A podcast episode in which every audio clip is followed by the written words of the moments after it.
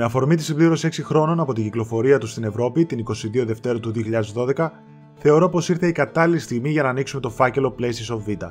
Το φορητό που μπορούσε αλλά ποτέ δεν τα κατάφερε και οδηγήθηκε σε πρόωρο θάνατο από την ίδια τη μαμά Sony. Έχοντας παρακαταθήκη την πετυχημένη πορεία του PSP των 80 εκατομμυρίων πωλήσεων, όλοι οι fans του handheld gaming αναμέναμε την επόμενη κίνηση της Sony και τον Ιανουάριο του 2011 έγινε η αποκάλυψη του NGP, Next Generation Portable στην Ιαπωνία, τη χώρα των φορητών. What you've come to know as NGP, our Next Generation Portable, is officially named PlayStation Vita. Η εταιρεία υποσχέθηκε μια φορητή οικιακή κονσόλα με προηγμένη τεχνολογία, δύο αναλογικούς μοχλούς, το μεγάλο παράπονο που είχαμε από το PSP, μαγευτική 5 inch OLED οθόνη με δυνατότητα αφής, δύο κάμερες, μικρόφωνο, γυροσκόπιο, ηλεκτρονική πηξίδα, αξελερόμετρο, ενσωματωμένο GPS, δυνατότητες 3G, οπίστιο πάνελ αφής και με δυνατότητες ανάλογες περίπου ενός PlayStation 3, το νέο φορητό της Sony καλλιέργησε μεγάλες προσδοκίες στις οποίες δυστυχώς ουδέποτε κατόρθωσε να ανταποκριθεί. Η κονσόλα σε θέμα hardware είχε οτιδήποτε μπορούσε να ζητήσει κάποιος από ένα νέο φορητό και ήταν μακράν ό,τι πιο σύγχρονο είχαμε δει και έω τότε δεδομένα, με χαρακτηριστικά που ποτέ δεν εκμεταλλεύτηκε κανείς ιδιαίτερα. Οι διπλές κάμερες και το οπίστιο πάνελ είναι μερικά τανταχτά παραδείγματα για features που πέρα από ένα-δύο παιχνίδια τύπου Little Big Planet και Terraway έμειναν στην αφάνεια. Το ίδιο και οι 3G δυνατότητες, κάτι που ήταν τουλάχιστον μια γενιά μπροστά από αυτό που θα περιμέναμε σε ένα φορητό του 2011. Στην ε3 του 2011, το NGP μετονομάστηκε σε PlayStation Vita και σε συνδυασμό με την αποκάλυψή του στα 250 ευρώ για το Wi-Fi only μοντέλο, η τιμή του θεωρήθηκε προσιτή με βάση τις δυνατότητες του μηχανήματος. Τα χαμόγελα κυριάρχησαν και οι περισσότεροι πίστεψαν ότι είχε έρθει η ώρα να κυριαρχήσει η Sony και στα φορητά, καθώς και το 3DS είχε ένα πολύ χλιαρό ξεκίνημα με χαμηλές πωλήσεις, κάτι που οδήγησε την Nintendo στη γρηγορότερη πτώση τιμής που έχει κάνει ποτέ, κατεβάζοντας την κονσόλα της από τα 249 δολάρια στα 170 δίνοντας παράλληλα 20 παιχνίδια της Virtual Console σε όσους είχαν πάρει ήδη 3DS. Το μηχάνημα κυκλοφόρησε στην Ιαπωνία το Δεκέμβριο του 2011 και το Φεβρουάριο του 2012 σε Ευρώπη και Αμερική, με δυνατούς launch τίτλους όπως τα εξαιρετικά Wipeout 2048 και Uncharted Golden Abyss που έκαναν επίδειξη των δυνατοτήτων του PS Vita. Η συνέχεια όμως δεν ήταν η αναμενόμενη και έχουμε φτάσει σήμερα, 6 χρόνια μετά, το PS Vita να έχει πουλήσει μόλις 15,9 εκατομμύρια, νούμερο που το καθιστά μακράν την πιο αποτυχημένη κονσόλα που φέρει το όνομα PlayStation και μόλις μία θέση πιο πάνω από την καταστροφή που φέρει το όνομα Wii U. Τι όμως πήγε τόσο στραβά και το PS Vita δεν πούλησε; Θα προσπαθήσουμε παρακάτω να αναλύσουμε τους λόγους της μη αναμενόμενης πορείας, μιας πορείας που στεναχωρεί όλους όσους έχουν ασχοληθεί μαζί του, καθώς οπωσδήποτε το PS Vita άξιζε πολλά παραπάνω. Τιμολογιακή πολιτική. Ναι, η τιμή των 250 ευρώ φάνταζε λογική όταν παρουσιάστηκε το μηχάνημα, αλλά το τεράστιο λάθος ήταν και ακόμα είναι οι κάρτες μνήμης. Το κρυφό κόστος των 50 ευρώ που κοστολογούσε τη 16 GB ειδική κάρτα μνήμης η Sony εκτόξευε την τιμή στα 300 ευρώ, νούμερο υπερβολικά μεγάλο για τους περισσότερους, ειδικά αν αναλογιστεί κανείς ότι το PS4 είχε τιμή εκκίνησης στα 400 ευρώ δύο χρόνια αργότερα. Οι τιμές τους ήταν εξωφρενικά μεγάλες σε σύγκριση με τον απλό microSD καρτών που χρησιμοποιούσαν κινητά και tablets. Τα 4 GB που είχε ευθυνότερη κάρτα ήταν απλά αστείο νούμερο για τα σύγχρονα παιχνίδια, τα 32 GB ήταν απλησίαστα και πάντα σε έλλειψη, ενώ τα 64 GB δεν διατέθηκαν πουθενά εκτός Ιαπωνίας, επίσημα τουλάχιστον. Και ρασάκι στην τούρτα ήταν και το κλείδωμα της κάθε κάρτας σε ένα συγκεκριμένο PSN λογαριασμό, κάτι που δυσκόλευε όσους έπαιζαν με διαφορετικούς λογαριασμούς ή αγόραζαν από διαφορετικά regions παιχνίδια στο PS Store. Φυσικά αλίμονο σε όποιον θέλει να σβήσει παιχνίδι, καθώς δεν υπάρχει τρόπος να κρατήσεις το save στην κονσόλα σου αν σβήσει το game, κάτι που ευτυχώς λύθηκε ας πούμε με το cloud saving του PS Plus. Ακόμα και οι τιμές των AAA τίτλων τύπου Uncharted και Assassin's Creed που κόστησαν 50 ευρώ, αλλά και των indies στο PS Store θεωρούνταν ακριβές για φορητό gaming, ειδικά σε ευθεία αντιπαράθεση με τα ports σε iOS και Android. Γενικά, η τιμολογιακή πολιτική της Sony σε ό,τι αφορά το PS Vita θύμεζε απληστία και εποχές PS3, και τα τραγικά λάθη που ευτυχώς διόρθωσε στο PS4. σω η Sony, χρησιμοποιώντας μόνο δικές της πρωτότυπες κάρτες μνήμης αποκλειστικά για το PS Vita, να ήθελε να πατάξει την πειρατεία που είχε θερήσει το PSP. Πράγμα που το κατάφερε ομολογουμένως, καθώς μόλις τέλη του 2017 είχαμε τα πρώτα δείγματα διευρυμένης πειρατείας στο φορητό και αυτό στη συγκεκριμένη έκδοση firmware, την ώρα που το 3DS είχε γίνει σουρωτήρι από τα πρώτα του βήματα. Third party υποστήριξη. Είναι γνωστό ότι οι κονσόλες της Sony πάντα έπαιρναν τρομερή όθηση από τους τρίτους κατασκευαστές και αυτό ίσχυε ακόμα και για το PSP. Τι να πρωτοθυμηθεί κανείς από τα παιχνίδια και τις σειρές που είχαν κυκλοφορήσει στο PSP και απουσιάζουν κατεφανέστατα από το Vita. Ενδεικτικά αναφέρω τα 3 Grand Theft Auto, τα αποκλειστικά Metal Gear Solid, τα Final Fantasy, τα Monster Hunter, που η μετάβασή τους στο 3DS ήταν μαχαιριά για την Ιαπωνική αγορά, τα Tekken και άλλα τόσα πασίγνωστα franchises. Το τρένο χάθηκε ήδη από την πρώτη χρονιά, για όσους θυμούνται, όταν και κυκλοφόρησαν τα Call of Duty Black Ops Declassified, Silent Hill Book of Memories και Assassin's Creed 3 Liberation, παιχνίδια με τεράστια όνομα που έπρεπε να κάνουν τη διαφορά και να εκτοξεύσουν το PSV αλλά δεν τα κατάφεραν. Το Call of Duty Black Ops Declassified ανατέθηκε στην προφανώς ανίκανη Nihilistic που πραγματικά έκαψε το παιχνίδι και ως σήμερα συναγωνίζεται ανάμεσα στα χειρότερα παιχνίδια του φορητού. Το Silent Hill Book of Memories από την Way Forward ήταν επίοικος μέτριο και δεν θύμιζε σε τίποτα το όνομά του, ενώ και το Assassin's Creed 3 Liberation, αν και αρκετά καλός τίτλος, κυκλοφόρησε την ίδια μέρα με το Assassin's Creed 3 για τις κονσόλες και έμενε στη σκιά του. Ακόμα, διάφοροι μεγάλοι τίτλοι που είχαν ανακοινωθεί για το φορητό δεν κυκλοφόρησαν ποτέ. Ονόματα όπως το Bioshock, ports των Nier και Zone of Enders, Dust 514 και πολλά indies δεν είδαν ποτέ το φως της κυκλοφορίας. Ακόμα και τα αθλητικά παιχνίδια γύρισαν την πλάτη τους στο PS Vita. Η EA έβγαλε ένα Madden, ένα FIFA το οποίο απλά έκανε reskin κάθε χρόνο και χρέωνε σαν καινούριο παιχνίδι, η Sony ένα MLB baseball παιχνίδι κάθε χρόνο, ενώ δεν υπήρχε πουθενά ένας τίτλος μπάσκετ, τη στιγμή που η 2K έβγαζε το NBA 2K έως και το 2013 στο PSP. Από εκεί και πέρα ξεκίνησε ένα παιχνίδι αναμονής με τις εταιρείες να βλέπουν τις ελάχιστες πωλήσεις του φορητού και να μην επενδύουν στο PSV, καθώς το κέρδος είναι αβέβαιο και τα κόστη για την κατασκευή AAA games έχουν ανέβει, αλλά το ίδιο κάνανε και από τη μεριά τους οι gamers, που βλέπανε να μην βγαίνουν τα αγαπημένα τους παιχνίδια στο φορητό ή να βγαίνουν μαύρα χάλια και να ζητάνε 50 ευρώ. Εμ δεν σφάξανε. Όπως καταλάβατε, αναφέρθηκα κυρίως σε δυτικούς publishers, καθώς οφείλουμε να βγάλουμε το καπέλο στους αντίστοιχους Ιάπωνες που στήριξαν και συνεχίζουν να στηρίζουν την αγορά τους υποδειγματικά και μαζί με αυτούς βλέπουμε και εμείς πολλές κυκλοφορίες τους στη Δύση με παιχνίδια πραγματικά διαμάντια για τη βιβλιοθήκη του PSV που του δίνουν ένα νόημα ύπαρξης σε Αμερική και Ευρώπη. Υποστήριξη από τη Sony. Η υποστήριξη της ίδιας της Sony δεν υπήρξε τόσο μεγάλη όσο στα χρόνια του PSP. Κάποια από τα μεγάλα της franchise της απουσιάζουν από τη συλλογή του PSV. Που είναι τα Gran Turismo, God of War, Ratchet Clank, Jack and Daxter, Infamous, Medieval και τόσα άλλα PlayStation exclusives που όλα υπήρχαν στο PSP. Ναι, βγήκαν κάποια ports και συλλογές, αλλά δεν είναι το ίδιο με ένα νέο παιχνίδι. Η εύκολη απάντηση θα ήταν ότι και τα Uncharted Killzone, Little Big Planet, Sly 4, Wipeout 2048, Terraway, Gravity Rush, PlayStation All Stars Battle Royale που κυκλοφόρησαν στο PS Vita και ενώ ήταν εξαιρετικά δεν κατάφεραν να προσελκύσουν το ενήλικο κοινό του PlayStation. Τα The Resistance Burning Skies ήταν απαράδεκτα μέτριο και το έκαψε και αυτό η Nihilistic το Mod Nation Racers επίσης επίοικος μέτριο και με απουσία online multiplayer, ενώ το Unit 13, το οποίο ήταν άνω του μετρίου και αρκετά αξιόλογο, δεν κατάφερε να αναδειχθεί ως σειρά αφού η Sony την ίδια χρονιά έκλεισε την Zipper Interactive που το έφτιαξε και μιλάμε για το στούντιο που ήταν υπεύθυνο για τα σόκον παιχνίδια του PlayStation 3 και PlayStation 2. Ενδιαφέρουσα περίπτωση αποτελεί η Sony Bend, το στούντιο πίσω από το Days Gone που περιμένουμε στο PS4. Για όσους δεν γνωρίζουν, το στούντιο έχει εξαιρετικές δημιουργίες στο ενεργητικό του, όπως η σειρά Siphon Filter, το Resistance Retribution του PSP και το launch title του PS Vita, το Uncharted Golden Abyss. Έχοντας αποκτήσει λοιπόν μεγάλη εξειδίκευση στο hardware της Sony, εύγολα γεννάται η απορία γιατί δεν είχαμε κάποιο καινούριο τίτλο για το Vita.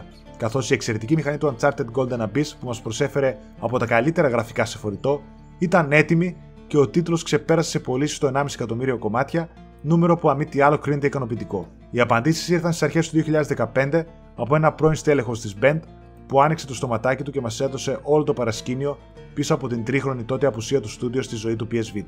Μετά την ολοκλήρωση λοιπόν του Golden Abyss, τόσο η Band όσο και η ίδια η Sony ήθελαν το δεύτερο μέρος του διάσημου franchise στο PSV. Αλλά το stop ήρθε από την Naughty Dog, που ανησύχησε για τη συχνότητα που έβγαιναν οι τίτλοι της σειράς και δεν ήθελε άρμεγμα τύπου Call of Duty και Assassin's Creed. Στο κενό έπεσε και η προσπάθεια για τη δημιουργία ενός σύμφαμου τίτλου για το PSV, χωρίς όμως να διευκρινίζει τους λόγους. Αφού είδε και απόειδε με την προσπάθεια για spin-off διασύμων σειρών του PlayStation, η Band προσπάθησε να δημιουργήσει νέα IP με χαρακτήρα που θα κινούνταν σε μια sci-fi πόλη χρησιμοποιώντας jet boots, ίσως κάτι σε στυλ Gravity Rush. Ούτε όμως αυτό το project πήρε έγκριση, προφανώς λόγω της απόφασης της Sony να μην επενδύσει αρκετά σε νέους AAA τίτλους, βλέποντας την όχι και τόσο ικανοποιητική πορεία του φορητού στις δυτικές αγορές. Κάπως έτσι, το PSV έχασε τον σημαντικότερο developer που ρεαλιστικά θα μπορούσε να το στηρίξει με παιχνίδια επίπεδου Uncharted Golden Abyss. Η Sony παράλληλα εκείνη την περίοδο διένυε μια δύσκολη οικονομική κατάσταση που συνηγορεί αναγκαστικά στην ελαχιστοποίηση των ρίσκων τύπου επένδυση στο PSV και προτεραιότητα μπαίνει το PlayStation 4 που φάνταζε και τελικώς όντως αποδείχθηκε ως μια σανίδα σωτηρίας. Τον Ιούνιο του 2014, κοντά 2,5 χρόνια από την κυκλοφορία του PSV, έρχεται η τραγελαφική δήλωση από το Yoshida που ξεκαθάρισε τη στρατηγική της Sony. Οι gamers λέει θέλουν πλέον να μπουν να παίξουν 10-15 λεπτά και να βγουν, και όχι να δουν πολλή ώρα cinematic παιχνίδια, για να έρθει και η απάντηση σε ερώτηση του δημοσιογράφου πως η Sony θα έχει μικρότερη στήριξη σε first party AAA παιχνίδια από εδώ και πέρα για το φορητό. Ψέμα. Η Sony είχε ήδη σταματήσει να απασχολεί τα δικά της στούντιο για το PSV και η επιβεβαίωση ήρθε ένα χρόνο μετά από το στόμα του αντιπροέδρου της Μασαγιά Σουίτο, όπου κατά λέξη δηλώνει. Τη στιγμή που μιλάμε, τα first party studios τη Sony δεν έχουν κανένα τίτλο σε ανάπτυξη για το PSV. Δεδομένου ότι οι third party developers εργάζονται πολύ σκληρά στο PSV, η στρατηγική της Sony Computer Entertainment είναι να επικεντρωθεί στο PS4, το οποίο είναι μια νέα πλατφόρμα. Φυσικά, τα third party studios που ανέφερε τότε ο αντιπρόεδρος ήταν αποκλειστικά ιαπωνικά studios, καθώς η Δύση είχε εγκαταλείψει το πλοίο πολύ νωρίτερα και είχαν μείνει μόνο indies. Δυστυχώς, τέτοιες δηλώσεις από υψηλόβαθμα στελέχη ήδη από το τρίτο έτος ζωής του PSV είναι απαράδεκτα. Απαράδεκτα γιατί μιλάμε για τον κάτοχο και δημιουργό της πλατφόρμας και όχι απλά ένα τρίτο στούντιο που αποφάσισε να αποχωρήσει. Είναι κρίμα, άδικο και προδοτικό για όλους αυτούς που επενδύσαμε και πιστέψαμε στο φορητό και στις δυνατότητες της Sony. Να θυμίσω πως το χειρότερο σε πωλήσεις Wii U στηρίχθηκε πολύ καλύτερα από την Nintendo με διαμαντάκια αποκλειστικά παιχνίδια, ενώ στην τελευταία του πνοή έβγαλε το Zelda Breath of the Wild. Αν και καταλαβαίνω πως ως ένα σημείο είναι άνηση η σύγκριση που παρουσιάζω. Από εκεί και πέρα, η Sony Φεβρουάριο του 2014 έφερε στην ευρωπαϊκή αγορά ένα revision του PSV, το PSV 2000 ή PSV Slim όπως το λέμε, ένα λεπτότερο, ελαφρύτερο και χωρίς OLED οθόνη μοντέλο, στο οποίο βελτίωσε την μπαταρία βάζοντας LCD οθόνη, ενώ ενσωμάτωσε και 1 GB μνήμη κοστολογώντας το στα 200 ευρώ. Όλα αυτά να σας θυμίσω πως γίνονται μόλις 5 μήνες πριν ο Yoshida δηλώσει επίσημα το φρένο της Sony στα δικά της αποκλειστικά για το Vita. Η συνέχεια ήταν κάποια bundles το 2015 με 8 κάρτα μνήμης και μερικά παιχνίδια, ενώ η εταιρεία είχε ήδη ξεκινήσει να προσπαθεί να πλασάρει το PS Vita ως ένα αξεσουάρ για το PlayStation 4 για χρήση του Remote Play. Λες και πολλοί θα δίνανε 200 ευρώ πέραν των 400 που ζητούσε το PS4 για το Remote Play χαρακτηριστικό, μια λειτουργία εξάλλου που ναι μεν ήταν ενδιαφέρουσα αλλά ποτέ δεν ήταν selling point και λειτουργούσε ομαλά το πολύ έως το διπλανό δωμάτιο, ενώ δεν δούλευε καν στο PS3 που διαφήμιζε αρχικά παρά μόνο σε ελάχιστα παιχνίδια. Πολλοί developers δε ποτέ δεν προσάρμοζαν το χειρισμό των PS4 παιχνιδιών στο PS Vita μέσω Remote Play, κάτι που γινόταν ακόμα χειρότερο από τον κακό οπίστιο touchpad που συνήθως αναλάμβανε τις λειτουργίες του σκανδαλών. Ένα μαρτύριο δηλαδή. Smartphones και tablets. Ένας μεγάλος λόγος της αποτυχίας και ο μεγαλύτερος κίνδυνος εξάλληψης των handhelds από την αγορά ήταν η εξάπλωση των smartphones και tablets. Να θυμίσω πως μιλάμε για το 2012, όπου τα smartphones είχαν τρελή ανάπτυξη και είχαμε κυκλοφορίες όπως τα iPhone 5, Samsung Galaxy S3, Galaxy Note 2, Nokia Lumia 920 και άλλα, ενώ tablet έβγαζε ο κάθε επικραμένο με κυρίαρχα ονόματα τα iPad 3, iPad mini, Nexus 7 και 10 και πολλά άλλα. Όταν κυκλοφόρησε το PSP, ήταν ένα multimedia φορητό που μπορούσες να δεις ταινίες, να ακούσει μουσική, να μιλήσεις στο Skype, ακόμα και να σερφάει στο ίντερνετ, κάτι πρωτοποριακό για το 2005. Πλέον, η πλειοψηφία είχε smartphones και tablets που είχαν και τα παιχνίδια τους εκεί, αν και φυσικά δεν μπορούσαν να φτάσουν το Uncharted ή το Killzone, οπότε μόνο οι πιο hardcore gamers έμειναν να νιώθουν την ανάγκη για την αγορά handheld παιχνιδομηχανής. Εξαίρεση αποτελεί φυσικά η Ιαπωνική αγορά, που είναι ο παράδεισος των handhelds και εκεί το PSV πάει αρκετά καλά ακόμα και σήμερα. Όλο αυτό όμως είχε αντίκτυπο και στη δημιουργία του software για τα φορητά, μιας και οι μεγαλύτερες εταιρείες του χώρου όπως EA, Rockstar, 2K έστρεψαν την προσοχή τους στο εύκολο κέρδος που έχει το mobile gaming και έκαναν port εκεί τα δημοσιμότερά τους παιχνίδια με touch controls. σω αν οι εφαρμογές που υπήρχαν στο PS Vita ήταν περισσότερο λειτουργικές και συναγωνίζονταν την ποιότητα αυτών του tablets, ίσως τα πράγματα ήταν ελαφρώς καλύτερα, αλλά και πάλι δεν θα περιμέναμε θαύματα. Να θυμίσω πως το PS Vita υποστήριξε από την αρχή όλες τις γνωστές εφαρμογές που ήταν τότε και τώρα σε μεγάλη άνθηση. Μιλάμε για υπηρεσία χαρτών σε συνδυασμό με το ενσωματωμένο GPS, εφαρμογές για YouTube, Facebook, Twitter, Skype, όλα τα κορυφαία ονόματα που χρησιμοποιούμε καθημερινά. Δυστυχώς όμως, η υποστήριξη ήταν κάτω του μετρίου και προβληματική και οι εφαρμογές αυτές του PS Vita δεν πιάνανε μία μπροστά στις αντίστοιχες των κινητών. Σιγά σιγά άρχισε να σταματάει η υποστήριξη για όλες τις εφαρμογές πλην του Twitter και έτσι YouTube, Facebook, Skype, PS Now και χάρτες κατέβηκαν το PS Store και διακόπηκε η δυνατότητα χρήσης του στο φορητό. Ακόμα και ο web browser του PS Vita ήταν και παραμένει αρχαίος και αργός σε σχέση με τα δεδομένα των κινητών και tablets. Προφανώς η μικρή μερίδα χρηστών δεν ήταν ικανή να κρατήσει τις προσπάθειες ανάπτυξης από τις εκάστοτε εταιρείες που αποχώρησαν. Λαμπρό παράδειγμα πάντως αποτελεί η πρόσφατη προσθήκη του Twitch App, κάτι που επιβεβαιώνει πως το PS Vita μπορούσε, αλλά κανείς δεν ήθελε. Όλα τα παραπάνω είχαν σαν αποτέλεσμα να δημιουργηθεί ένα εξαιρετικά αρνητικό κλίμα γύρω από το όνομα PS Vita, αποτρέποντας πολλούς πιθανούς αγοραστές που παρουσιάζονταν αναποφάσιστη για αγορά φορητού. Πώς να αγοράσει κάποιος PS Vita όταν βλέπει ότι το μέλλον είναι ζωφερό και δεν έχει την υποστήριξη που το αρμόζει και το θάβει η ίδια του η μάνα. Άλλωστε, αν ανατρέξουμε στην ιστορία, σχεδόν καμία κονσόλα με άσχημο ξεκίνημα, με εξαίρεση το PlayStation 3 και 3DS, δεν μπόρεσε να ανατρέψει το αρχικό αρνητικό κλίμα. Η κατάσταση όμως είχε και τα φωτεινά της σημεία. Η εξαιρετική πορεία του φορητού στην Ιαπωνία ανάγκασε εκεί πολλούς publishers να βγάζουν ακόμα και αποκλειστικά παιχνιδιά του φορητό ή στην πλειοψηφία του sports με την αντίστοιχη κυκλοφορία σε PS4. Μεγάλα παιχνίδια κυρίως RPG όπως τα Persona 4, Final Fantasy X HD, Sword Art Online, Tukiden, Digimon, Trails of Cold Steel, Freedom Wars, Gundam Titli, η σειρά Danganronpa και δεκάδες άλλα δυνατά ονόματα, καθώς και ένας χαμός από visual novels που συνεχίζουν να βγαίνουν ακόμα και σήμερα και τα κυριότερα ευτυχώς γίνονται localization και στη Δύση. Και αν τα παραπάνω απευθύνονται σε ένα πιο περιορισμένο κοινό, το PSV μετατράπηκε γρήγορα στον παράδεισο των indie games. Η αγκαλιά που άνοιξε η Sony με το PS4 στους indie developers βοήθησε τρομερά το PSV, όπου κάθε indie gamer κυκλοφορούσε κατά κανόνα παράλληλα σε PS4, PSV και γενικά ήταν ό,τι καλύτερο για φορητό gaming. Σχεδόν όλη η indie βιβλιοθήκη του Nintendo Switch αυτή τη στιγμή προπάρχει ήδη στο PSV εδώ και χρόνια και όλοι ξαφνικά τα ανακαλύπτουν για πρώτη φορά. Εξαιρετικά ιδιοφιέ ήταν οι λειτουργίες του cross-buy και cross-save μεταξύ PS4 και PSV. Σε όλα αυτά λειτουργήσε επίσης ευεργετικά και το PS Plus, όπου δίνει κάθε μήνα δύο τίτλους για το φορητό, πολλοί από τους οποίους είναι cross-buy, εμπλουτίζοντας ταυτόχρονα τις βιβλιοθήκες δύο κονσολών της Sony. Υπάρχει λοιπόν λόγος ύπαρξης του PS Vita εν έτη 2018. Το PS Vita έχει δυστυχώς πεθάνει.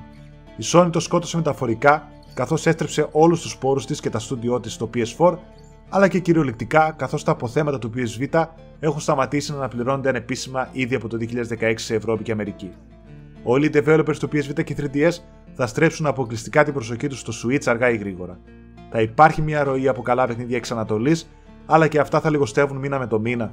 Το ίδιο γίνεται ήδη και με τα Indies, όπου οι περισσότερες νέες κυκλοφορίες προσπερνούν το PS Vita. Κύριο λόγος να γίνει κάποιος κάτοχος του PS Vita το 2018 είναι κυρίως πως πλέον μπορείτε να βρείτε εύκολα μια φθηνή μεταχειρισμένη κονσόλα και να σας ανοιχτεί έτσι ένας τεράστιος κατάλογος από παιχνίδια διαμάντια, ειδικά μάλιστα αν είστε φαν των Ιαπωνικών παιχνιδιών και indies. Ακόμα και έτσι όμως, ήδη πολλά έχουν γίνει πόρτος remasters στο PS4 ή απλά βγαίνουν παράλληλα και εκεί. Οι κάτοχοι PS4 και συντροπιτέ PS Plus θα εκπλαγείτε ευχάριστα όταν δείτε πόσα πολλά και καλά παιχνίδια μαζεύατε αυτόματα για το PS Vita και έτσι θα ξοδέψετε πολλές ώρες παίζοντας τα διαμάντια indies και μη που δόθηκαν στην υπηρεσία. Μεγάλη αγάπη γνωρίζει το φορητό τα τελευταία δύο χρόνια από τη νέα μόδα των Limited Run Games, διάφορα sites που βγάζουν και εμπορεύονται σε φυσική μορφή μικρές παρτίδες από παιχνίδια του PS Vita που κυκλοφόρησαν ή θα κυκλοφορήσουν ευρέως μόνο digital, κάτι που έχει εκτινάξει τη ζήτηση και συλλεκτικότητα αυτών των παιχνιδιών, καθώς συνήθως μιλάμε για 2 με 3.000 κομμάτια παγκοσμίως. Σχεδόν πάντα οι παρτίδες του PS Vita εξαντλούνται πολύ γρηγορότερα από τα αντίστοιχα περιορισμένες κυκλοφορίες παιχνίδια του PS4, κάτι που δείχνει την αγάπη αυτών που πίστεψαν στο φορητό και θέλουν να εμπλουτίσουν το ράφι τους. Αυτό που πολλοί έχουν προσπεράσει στο Vita και που πάλι φταίει η Sony ως ένα σημείο γι' αυτό, είναι πως αποτελεί την ιδανική λύση για να παίξει κάποιος τα PSP και PS1 παιχνίδια που υπάρχουν στο PS Store. Τα PSP παιχνίδια μπορούν να προσαρμοστούν στο χειρισμό του και να παιχτούν 100 φορέ καλύτερα και πιο εύκολα με του δύο αναλογικού του PS Vita, ενώ τα PS1 Classics τρέχουν και δείχνουν πανέμορφα στην οθόνη του PS Vita, η οποία κάνει ένα εξαιρετικό scaling με διπλασιασμό τη original ανάλυση. Δυστυχώ όμω, τόσο τα PSP όσο και τα PS1 παιχνίδια στο PS Store είναι εξαιρετικά περιορισμένα και με ηχηρέ απουσίε. Φανταστείτε λοιπόν να υπήρχε σχεδόν όλη η βιβλιοθήκη του PS1 και του PSP διαθέσιμη, πόσο μεγάλη αξία θα αποκτούσε το PS Vita τόσο κατά τη διάρκεια της ζωής του, όσο και ως παρακαταθήκη για το μέλλον. Γνωρίζατε ότι σε κάποια πρωτότυπα σχέδια του μηχανήματος υπήρχαν χαρακτηριστικά που αφαιρέθηκαν και θα έκαναν τη διαφορά; Πρώιμη έκδοση του PS Vita περιείχε HDMI port, 12 GB εσωτερική μνήμη και υποστήριξη SD καρτών μνήμης. Εξωτερικά έμοιαζε αρκετά με το PSP Go και μια τέτοια υλοποίηση νομίζω πως θα ήταν προτιμότερη και θα κάλυπτε πολλά από τα αρνητικά του μοντέλου που εν τέλει κυκλοφόρησε. Γνωρίζετε ότι το 2015 επικυρώθηκε απόφαση της Federal Trade Commission των ΗΠΑ κατά της Sony Computer Entertainment of America, σύμφωνα με την οποία η Sony έπρεπε να αποζημιώσει τους early adopters του PS Vita. Ο λόγος ήταν ότι στην αρχική διαφημιστική καμπάνια του μηχανήματος εξαγγέλθηκαν δυνατότητες που τελικά δεν υπήρχαν και εννοούσαν το remote play με το PS3 που υποστηριζόταν σε ελάχιστα παιχνίδια. Έτσι η Sony αναγκάστηκε και έδωσε τρεις επιλογές σε όσους αγόρασαν το PS Vita έως και τον Ιούνιο του 2012. Μπορούσε να διαλέξει μεταξύ 25 δολαρίων επιταγή, 25 δολάρια PSN voucher για αγορές έως 36 του 2015, voucher για μία από τις τρεις συλλογές με παιχνίδια PlayStation 3 PS Vita.